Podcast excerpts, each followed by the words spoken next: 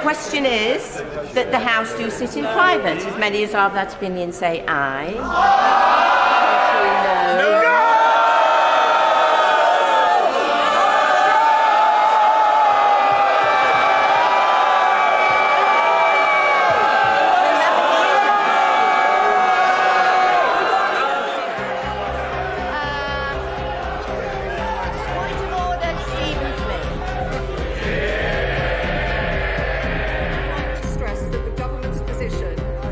Trust you have to suspend this House? Us we can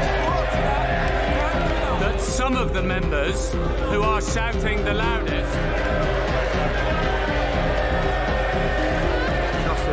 humanitarian pause, but our position is crystal clear. We have called and will always call for an immediate humanitarian pause, which would allow the safe release of hostages and more aid going into Gaza to create the conditions for a genuinely sustainable ceasefire. But just calling for an immediate full ceasefire now, which collapses it back into fighting in days or weeks, would not be in anyone's interest, Mr. Speaker.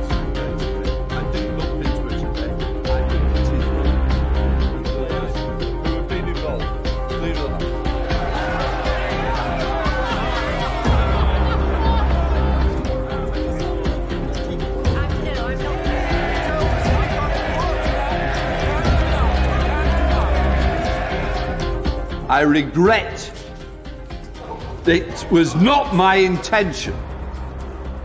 I wanted the all.